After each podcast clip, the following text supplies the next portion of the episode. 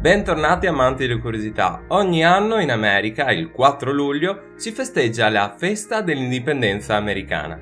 La figura di cui vi voglio parlare oggi fu fondamentale per riuscire a perseguire questo obiettivo, l'indipendenza dalla potenza inglese che dominava sulle 13 colonie. Tra i protagonisti principali di questo conflitto troviamo degli uomini, dei miliziani, in grado di rispondere alla chiamata alle armi al combattimento in maniera talmente tanto veloce in un minuto da prendere un soprannome, i Minutemen.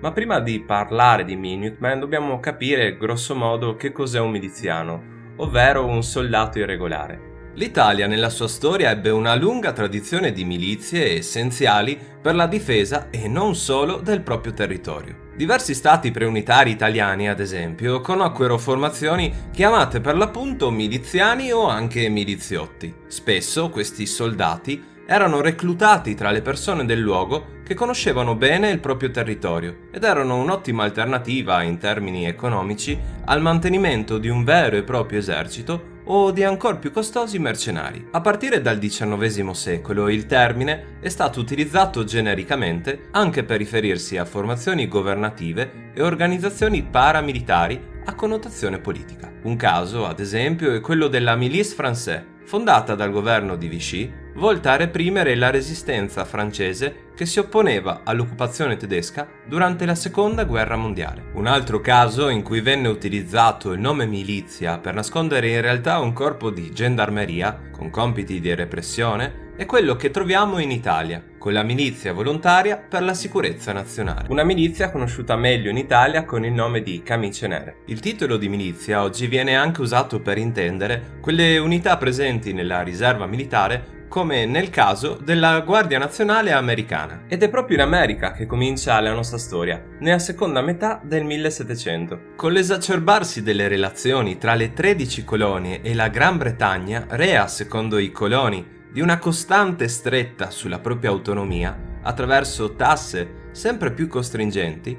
cominciarono una serie di proteste, di cui una in particolare verificatasi due anni prima degli scontri, quando nel 1773 un gruppo di giovani nordamericani appartenenti al gruppo patriottico Sons of Liberty i figli della libertà, si travestì da nativi e si imbarcò a bordo delle navi del Regno Unito ancorate nel porto di Boston. Giunti a bordo furono gettate in mare numerose tonnellate di tè trasportate dalle navi. Una protesta che sicuramente avrete studiato a scuola e che passò alla storia come Boston Tea Party. Non sorprende quindi che l'epilogo finale di queste proteste fu una vera e propria rivolta, con comitati di corrispondenza che avevano il compito di diffondere l'insurrezione in tutte le colonie. John Hancock venne nominato capo del comitato di sicurezza del Massachusetts. Vabbè, avete capito. Nacquero i cosiddetti Minutemen, uomini pronti ad entrare in azione in un minuto. I Minutemen erano poco più che giovani uomini, spesso avevano meno di 25 anni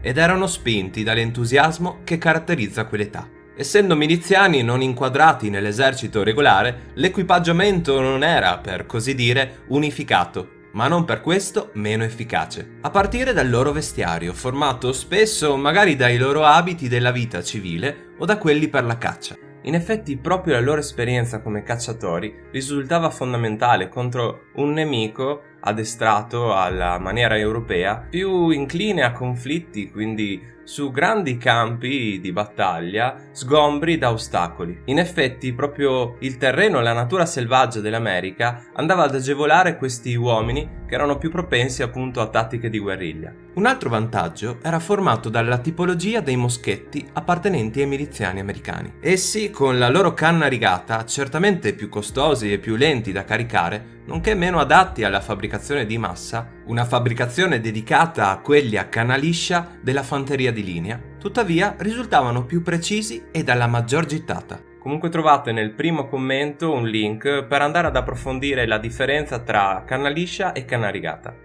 Per quanto riguarda invece la loro organizzazione interna, gli ufficiali venivano eletti per voto popolare e chi veniva arruolato doveva sottoscrivere un documento ufficiale. Nonostante abituati a sparare per procurarsi la selvaggina per il proprio sostentamento, o in alcuni casi perché veterani della guerra franco-indiana, si radunavano per l'addestramento quattro volte l'anno. Una particolarità di questo tipo di unità è che era uso comune prendere decisioni in maniera democratica consultandosi con i membri della propria unità seppur di grado inferiore. Il primo conflitto tra le truppe regolari inglesi e le milizie avvenne verso la primavera del 1775, nelle piccole città di Lexington e Concord. Proprio in quest'ultima erano stati predisposti dei depositi di armi e munizionamento, nonché i luoghi di reclutamento delle milizie. A seguito di questi scontri furono gli americani a divenire gli attaccanti, mettendo sotto assedio gli inglesi a Boston, infiammando così e convincendo nuove reclute a prendere parte alla rivoluzione contro il dominio inglese. L'assedio di Boston culminò tra fine maggio e metà giugno, quando grazie all'appoggio di alcuni reggimenti di rinforzo,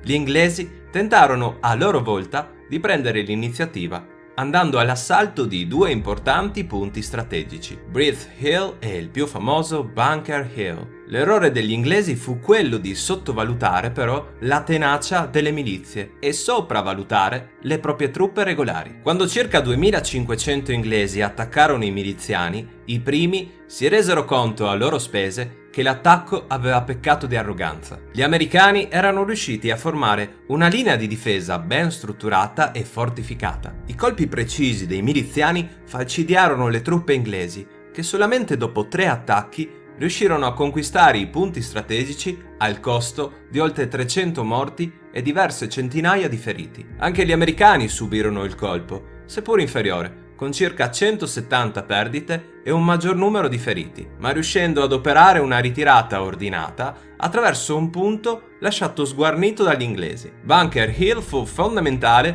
per infervorare lo spirito di ribellione e riscatto degli americani. Non di meno suscitò preoccupazione tra gli inglesi sicuri di essere fino a quel momento superiori a quei loro sudditi di oltreoceano con cui alla fine dovettero scendere a patti anche grazie all'intervento della Francia in favore degli ex coloni e con la battaglia di Yorktown nel 1781 conquistarono la loro libertà. Ad oggi, in ricordo di queste unità, numerose sono le statue a loro ricordo, ma non mancano formazioni militari o armi con questo nome, come il missile Minuteman, la capacità nucleare è presente a difesa degli Stati Uniti. I Minutemen sono stati parte della mia campagna su Empire Total War se mi state guardando su YouTube, da qualche parte qui in alto dovrebbe comparire un link che vi porta direttamente ai video. Detto questo, come sempre trovate tutti i riferimenti e le fonti utilizzate nel primo commento. Fatemi sapere se c'è qualcos'altro che volete aggiungere, se ho sbagliato qualcosa e noi, come sempre, ci vediamo presto con nuove storie dalla storia. Tchau!